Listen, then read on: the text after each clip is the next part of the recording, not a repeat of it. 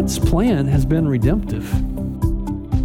God's plan from the beginning of time means that he, he was determined to pay a price to set you free. We can't redeem ourselves. But God loves us so much that He made a way to redeem us. Are you looking for meaning or a word from God that's relevant to your life? Are you searching for a better understanding of who God is? Well, you're in the right place. You found the Gary Talks About God podcast. This is a weekly podcast that comes to you from the pulpit of Red Bank Missionary Baptist Church in Germantown, North Carolina. The podcast is hosted by Red Bank Senior Pastor Gary Sanders. Now let's get ready to take that walk through God's Word with our pastor, teacher, and friend. Hey, he's that guy we call Gary. If you have your Bibles, we are going to be in Luke chapter 22 this morning. Luke chapter 22. And I regret this morning that we're still using the, I don't know what these things are called. I know they're individual communion cups, but I, I think we all agree there's probably a better name that's probably a little more derogatory um, that we could use. But on a normal Lord's Supper, which I can't wait till we get back to, uh, we would have before us the, the juice and, and the bread, the elements sitting there. And it, it, it's a picture. It's given to remind us. And so this morning, as I was thinking about that, I was, I was thinking about memories and the significance of the Lord's Supper and what it reminds us. And I was thinking about houses, right? we all have things in our house that, that remind us of stuff. And so I was going to tell stories, but I thought, why tell stories when I can just bring in the object lessons, right? So I, I brought in three things this morning, just that are in my house that, that just remind me uh, of different things. And one is, is, is this airplane. It's, uh, it's made by the Hubley Toy Company. They, don't, they do not exist anymore. It, it, they were models. it's a metal model, and you would, you would put it together. And my grandfather loved uh, to collect Hubley toys. And, and he really loved this one. I don't know why. I think it's a P 51. I am, I am not up on my. Luke, is that a. No, what is it, Luke? P 39. Um, whatever. Uh, but he, he loved it. And every time I see it, it, it, reminds me of the times that we would go up to Pennsylvania and we would go to these huge flea markets. And we would get up at four o'clock in the morning and he'd take a flashlight and, and peek underneath people's tarps and for the life of me, I can't remember if we ever bought anything at four o'clock in the morning because I was a zombie at four o'clock in the morning. And he's like, hey, look here. I'm like, yeah, huh? Okay, fine, whatever. But we'd have those great trips. It, it, reminded me of that. You've heard me talk about my grandmother and her, her biscuit making. And, and this, this was the bowl. Uh, I, don't, I don't even know how old this bowl is. Just the old wooden bowl, and, and, and that's where the flour would, would sit and she kept it up in the cabinet. She was short, so it was on the bottom shelf. And, and she would take it out uh, twice a day and, and make biscuits for breakfast and, and for dinner. And it just, it kind of, you know, I would keep that in the house and spurs that memory. And I brought this in this morning. I, I don't know if I brought this before. I think I posted it on Facebook. But this is a donut roller. It's from Ohio. And this, the story behind that is when Alana and I went to Charleston on our 20th anniversary, um, that we were sitting in Jestine's down in Charleston. If y'all have ever been to Jestine's or have heard about them, she was on Travel Channel. Great fried chicken. And, and that was sitting right there beside it. And, and, I guess just because my grandparents collected antiques, I just looked at it and I thought, oh, I want that. And I asked the owner if I could buy it. And the owner told me no. Um, I was like, okay. And so Alana then went back and uh, took it on herself to find me one and bought it. And we thought, like I said, we thought it was a biscuit cutter. And I used it one time to make biscuits. It didn't cut very well, but it's a donut cutter. So maybe if I made donuts, it, it would work better. But I keep that up just to remind me of our, our trip there, you know, and, and the great time that we had. But all of you, you have things like this in your house. Well, just, just for one minute, just take 10 seconds. Think of one thing that makes you smile in your house that brings back a good memory.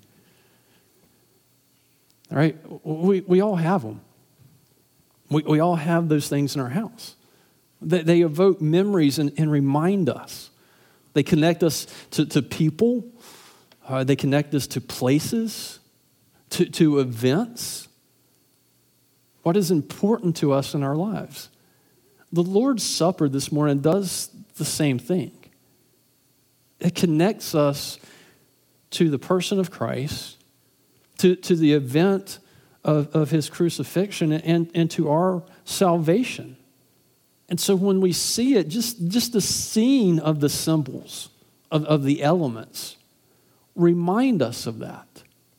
And so this morning, as we study Luke uh, chapter 22, I just I want to read what Jesus says, and then I want us to look at what the Lord's Supper reminds us of. So Luke chapter 22, beginning in verse 1, and we'll read down to verse 20, uh, 21. It says, Now the feast of the unleavened bread drew near, which is called the Passover. And the chief priests and the scribes were seeking how to put him to death, for they feared the people. Then Satan entered into Judas, called Iscariot, who was one of the number of the twelve. He went away and conferred with the chief priests and officers how he might betray them, betray him to them. And they were glad and agreed to give him money. So he consented and sought an opportunity to betray him to them in the absence of a crowd. Then came the day of unleavened bread on which the Passover lamb had to be sacrificed. So Jesus sent Peter and John, saying, Go and prepare the Passover for us that we may eat it. They said to him, Where will you have us prepare it? And he said to them, Behold, when you have entered the city, a man carrying a jar of water will meet you. Follow him into the house that he enters and tell the master of the house, The teacher says to you, Where is the guest room where I may eat the Passover with my disciples? And he will show you a large upper room furnished. Prepare it there. And they went and found it just as he had told them, and they prepared the Passover. And when the hour came, he reclined at the table, and the apostles with him. And he said to them, I have earnestly desired to eat this Passover with you before I suffer. For I tell you, I will not eat it until it is fulfilled in the kingdom of God. And he took a cup, and when he had given thanks, he said, Take this and divide it among yourselves. For I tell you that from now on you will not drink of the fruit of the vine until the kingdom comes. And he took the bread which he had given thanks, he broke it and gave it to them, saying, This is my body which is given for you. Do this in remembrance of me. And likewise the cup after they had eaten, saying, This is the cup that is poured out for you, is the new covenant in my blood. So this morning, Luke chapter 22, we're, we're right before the crucifixion of Christ. He's in the upper room. He's, he's, they're at the Passover, and he takes it, and it goes and becomes the Lord's Supper. And it gives us a chance to look back and remember. And I want you to see three things that it causes us to remember this morning. The first thing I want you to notice is this the Lord's Supper calls us to remember God has a plan. Okay? God has a plan. Now, we need to remember something or understand something, and that the Lord's Supper does not stand on its own. Now, Jesus is God, and, and he could have just come and said, Hey, let's, we're going to start a new meal. He's God, he has the authority to do that. But as you read this passage, you see, and we're immediately called to the fact that it's the, the feast of the unleavened bread, and it says, which is called the Passover. So the Lord's Supper is connected to these two, to the feast and the Passover. Now, just, just a little bit of history here. They're basically the same thing, even though they're not. And, and the reason why is the Passover uh, occur at the same time, and the Feast of the Unleavened Bread occur at the same time. So while they're distinct, it's, it's one of those things where you have two distinct things that happen, but you just kind of lump them together as one because they happen right next to each other. So the Passover would happen one day, and the Passover was one day, but immediately the next day began the seven day feast of the unleavened bread. And so they just kind of lumped them together. The feast of the un- unleavened bread is not actually the Passover. However, since they were celebrated together, they just, Luke just wrote, which is called the Passover because they're, they're celebrated together. And as they are celebrating them, as we talk about the Passover and talk about the Feast of the Unleavened Bread, what we, we need to remember is that God gave feast for a specific reason. Right? Now, this is very different than Baptist feast, right? Baptists will have a feast just because we're Baptist and we like to eat. There's no significance sometimes to the feast other than that's what we like to do. That's the significance. When God gave a feast in his word, it was tied to something specific. The Feast of the Unleavened Bread and the Passover together were called for Israel to commemorate Israel's deliverance from Egyptian bondage. The Passover, specifically, how the angel of the Lord passed over their house in Egypt. And the Feast of the Unleavened Bread remembers the hardship that Israel faced as they left. So Jesus now celebrating this as, as a, a devout Jew would do, the disciples, devout Jews would do. He's celebrating this meal with them, and he takes it and he takes all of its historical significance and he takes with it and gives it a new meaning. But it's not a new meaning that is detached from anything else. The new meaning that Jesus gives to it demonstrates the continuity of God's plan. That God has a plan. And we can trace that plan all the way back to Genesis 3:15 where after the fall, God comes and, and he says, Hey, you know, this is your curse, woman, for eating the fruit. Adam, this is your curse for eating the fruit. Serpent, this, this is your curse. But in the, the midst of all those curses, he, he gives that, that hope, and we see that plan where he says, One day from the woman, a seed from, from the woman will come up and he will rise and, and he will crush the serpent's head. And that, that, that verse starts to tell us God's plan of how He's going to fix, fix the brokenness that sin has created in the world. And then as you read from Genesis 3:15 on, every book, every verse, every word is the outworking of God's plan. Now, I, I will confess, at times it's kind of complex. It's a little bit difficult to understand, and we read it and we go, God, if that was me, that's not how I would have done it. I mean, right? We, we look at God's plan, and, and, and you ever read some of the Old Testament passages where God's working in Israel and going, uh, God, if I were you, I would have done it a little bit differently. I mean, after all, you knew what Saul was going to do. Maybe you shouldn't have picked him. I wouldn't have picked him just because he was the tallest. I mean, God, really, is that the best way to, to pick a king because he was the tallest? Um, is that, that was God's plan. That, that was God's plan. God, are, are, are you sure the best part of your plan is to lead Israel into captivity down into Babylon? Because, you know, God, if, if, if I were you and these were my people, I, I don't think that I'm going to carry them back off into captivity and stick them in, in, in Babylon. God, or, or you should have asked. I, I would have had something better. You know, we, we don't understand. Sometimes God's plan is plainly obvious. We can look back on some of the prophecies of the Old Testament and say, you know, um, there's going to be one who was born in Bethlehem who, who, who's coming.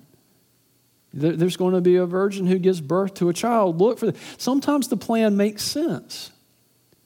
However, whether we see it clearly or it's kind of complex and we don't quite understand, the plan does not change. It's God's plan. And as it moves from the Old Testament to the New Testament, and Jesus takes the Lord's Supper now and is demonstrating the continuity of the plan, what is happening is the shadows that we see in the Old Testament are given away to the reality. The, the things that, that have been prophesied before are, are, are being fulfilled. In each point of the plan, it's not, it's not just some abstract point over here, but they're in a line showing that God has a continuous plan from the very beginning. And his continuous plan leads us to remember the second point is, and that is the Lord's Supper calls us to remember that God's plan is redemptive. That God's plan is redemptive. All right? They're celebrating the Passover. They're, they're, they're celebrating it, the unleavened bread. And from the time that they were little, they would have known immediately. They, they were taught what the Passover and the feast of the unleavened bread is. So let us just take a quick reminder, quick uh, jumping back to Exodus to see what, what is so important about the Passover and the unleavened bread? Well, in Exodus chapter 11, the, the Jews are in Egypt, they're in bondage. God is working through Moses, part of his redemptive plan to bring them up out of Egypt. He sends plagues to Egypt to get Pharaoh to let him go. And, and by the time we get to Exodus 11, there's been nine of 10 plagues. Exodus 11 talks about the 10th plague, where the Lord speaks to Moses in verse 1 says, Yet one more plague I will bring upon Pharaoh and upon Egypt. Afterward, he will let you go from here. And when he lets you go, he will drive you away completely. And so he, he's preparing them and he's telling them what to do. And then he says in verse 4, Thus says the Lord, About midnight I will go out in the midst of Egypt, and every firstborn in the land of Egypt shall die, from the firstborn of Pharaoh who sits on the throne, even to the firstborn of the slave girl who is behind the handmill, and all the firstborn of the cattle. There shall be a great outcry through all the land of Egypt, such as there has never been, nor ever will be again. But not a dog shall growl against any of the people of Israel, either man or beast, that you may know that the Lord makes a distinction between Egypt and Israel. So he tells them there's another plague coming the death of the firstborn. It's going to be horrific, it's going to be as bad as it sounds. Again, this is where we would probably interject and go, God, I've got a better idea. This is God's plan. So he tells them what's going to happen. And then in verse 12, he tells them what to do, which becomes the Passover. He says, This month is going to be the beginning of the month, the first of the year. And he says, This is what you need to do. Tell all the congregation of Israel that on the tenth day of this month, every man shall take a lamb according to their father's house, a lamb for a household. And if the household is too small for a lamb, then he and his nearest neighbor shall take according to the number of persons. According to what each can eat, you shall make your count for the lamb. Your lamb shall be without blemish, a male a year old. You may take it from the sheep or from the goats, and you shall keep it until the 14th day of this month, when the whole assembly of the congregation of Israel shall kill their lambs at twilight. Then they shall take some of the blood and put it on the two doorposts and the lintel of the house in which they eat. They shall eat the flesh that night, roasted on fire with unleavened bread and bitter herbs. They shall eat it. Do not eat any of the raw or boiled in water, but roasted. And, it goes on to give this and says, You're going to be ready. And he says right here in verse 11, In this manner you shall eat it with your belt fastened, your sandals on your feet, and your staff in your hand. You shall eat it in haste. It is the Lord's Passover. For I will pass through the land of Egypt that night, and I will strike all the firstborn in the land of Egypt, both man and beast, and on the gods of Egypt I shall execute judgment. The blood shall be a sign for you on the houses where you are. When I see the blood, I will pass over you, and no plague will befall you to destroy you when I strike the land of Egypt. And then he goes on and says, This is a memorial day, and you shall keep it as a feast to the Lord throughout your generations, a statute forever. You shall keep it as a feast. Seven days you shall eat unleavened bread. And so when we go through there and we read that, and we read about the Passover, and we read about the unleavened bread, and we come to the Lord's Supper, what we are seeing is that God's plan is a redemptive plan that God has a plan to redeem his people. Why does he give the plan in Genesis 3:15 to redeem his people from sin, to redeem them out of the slavery uh, uh, uh, of sin and bondage that they are in? And in Exodus, we have again the shadow of what is going to become the reality in the New Testament with Jesus Christ. Because he tells them exactly how to be redeemed. There was one way that they could be redeemed. There's only one way. Even though God said that there's going to be a distinction between Egypt and Israel, He made sure to tell Israel, look, you still have to do this. You still have to obey me. And what did they have to do? They had to slaughter the lamb and then put it on the side of the doorpost and at the top. And every time you do that, you got to think, man, it just it looks like a cross. Yes, it does. I don't think it's accidental. So that when the angel of the Lord comes through, he sees the blood and skips over their house. Now, if, if they did not do that, what's going to happen to the house? The firstborn in the house would have died. What does that tell us? Now, there, there's an important truth in that. And here's the truth God didn't spare them just because they were God's people. God spared them because the lamb took their place. Because when he tells them, he says, You get a lamb, one year old, and you slaughter that lamb, and the blood that would have been shed with the firstborn has now been shed by the lamb, and by that you will be free. Fast forward to Luke chapter 22. Jesus takes the Passover, takes that meal, the, the, the bread, he takes the wine, everything that they were supposed to do. And now he says, Look, look at what God's plan is now. Same plan, new element. God's plan in the Old Testament was to redeem his people. God's plan in the New Testament is to redeem his people. But now, instead of redeeming his people through the blood of lambs, he redeems his people through the blood of Christ. Jesus is telling them, I'm going to be the lamb. I'm going to be the Passover lamb. I'm going to be the one to die for you so that through my death, burial, and resurrection, you can be redeemed. That's why this morning I don't have a lamb. Because Jesus, in God's redemptive plan, paid for it all. There is no more need for a lamb. Jesus was the Lamb of God who took away the sins of the world. Right? Because that's what John the Baptist proclaimed. Look, the Lamb of God. And, and at that statement, sometimes now sometimes we read Bible verses, and I've said this, I always say this, we read Bible verses and we don't think how people will respond. And we think people are going to look at John the Baptist and go, Behold the Lamb of God. And the first thing people will think was, No, he's not a lamb, he's a human. That's not what they would have thought. The Jewish person who heard John say that immediately would have went back to the Passover because the only lamb of God they knew was the Passover lamb. John's statement is a big flashing neon sign that a lot of people missed. You've been celebrating the Passover. Here comes the Passover lamb because throughout their history, there hasn't been the. The means one, one specific, right?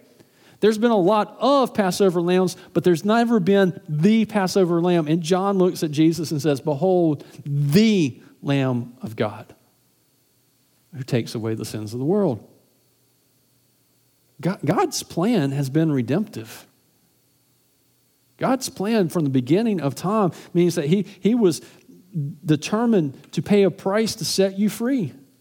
See, we, you know this. We, we couldn't pay the price.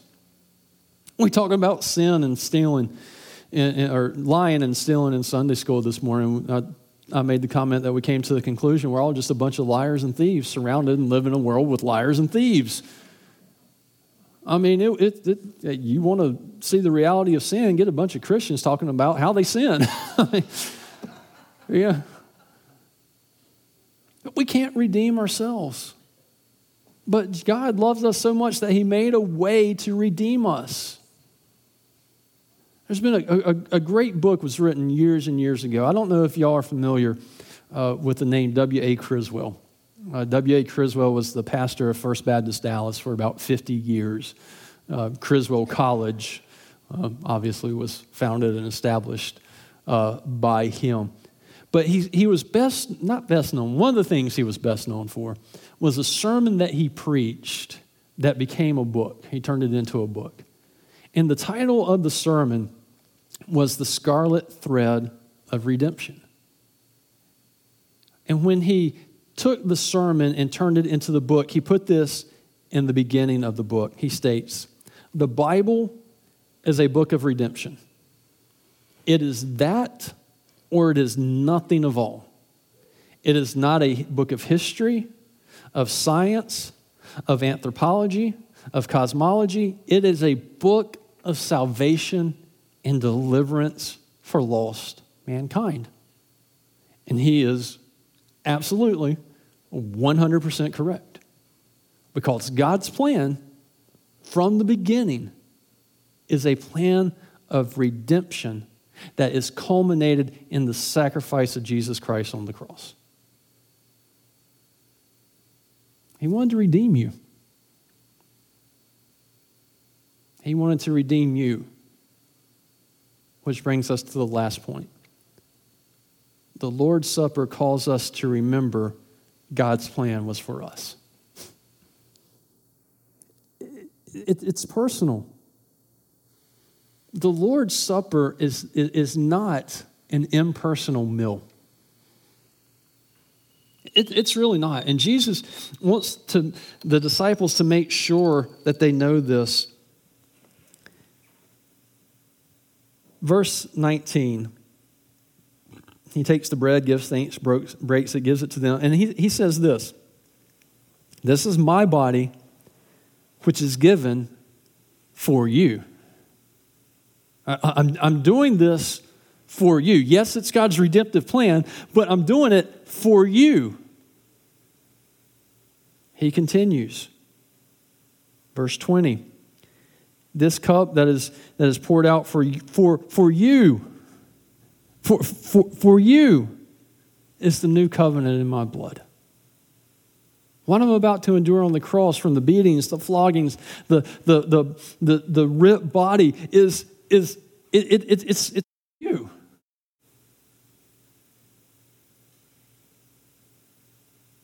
It's, it's, it's for me. It's, it's, it's so personal that, that he would do this for, for us. That he wanted to redeem us. Now, we were talking about sin, and we were talking about lying and sin in, in Sunday school class, and we, we had a good time with that. But I want you to think of people you know or have read about and at some point the thought has crossed your mind, or maybe you, you've said, well, there's no way to redeem that person. They're, they're beyond redemption.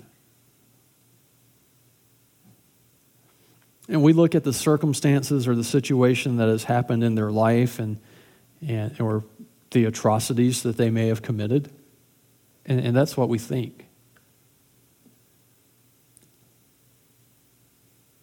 When we come to the Lord's table, there is a recognition that God didn't look at us that way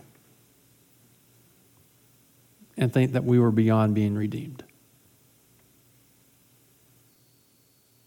Now, you're not, uh, you're not going to get any argument from me that as God gives His word, certain sins carry a, a higher civil penalty.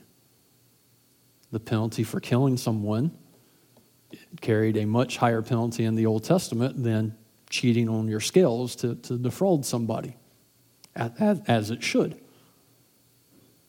And that is true today. However, the lies or the stealing that we talked about this morning, the, the little white lie, the little uh, white stealing that we, we, we, we tried to define this morning, where income taxes just kind of mm, do that.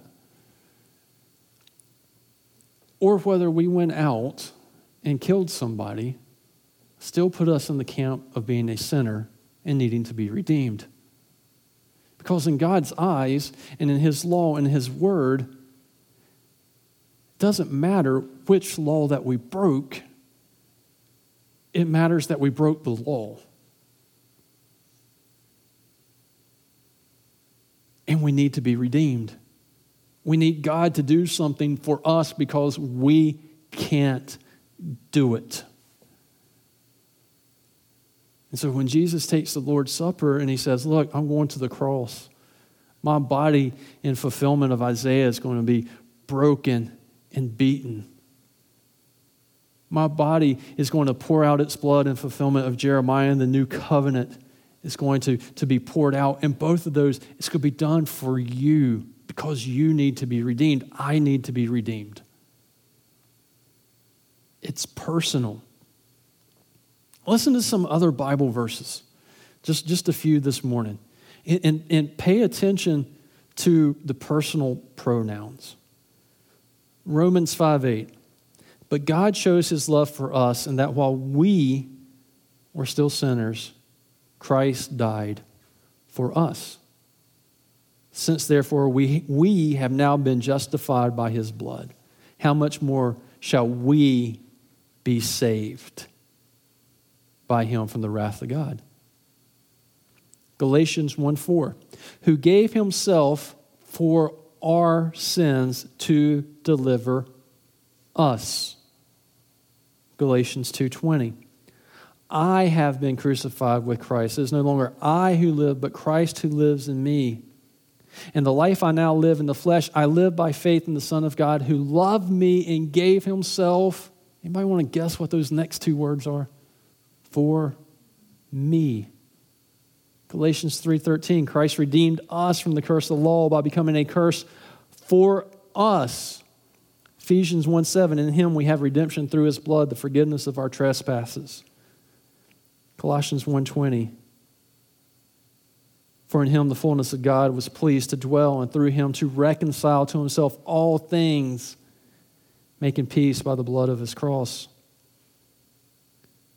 All of these you see reminds us that as we come to the Lord's Supper this morning, as we come to his table, that Jesus' body represented by the bread and his that was broken, and Jesus' blood represented by the juice was shed for us.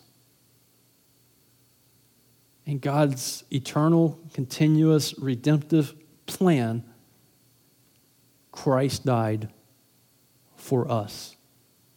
And he gives this meal for us to remember our Savior who died and redeemed us.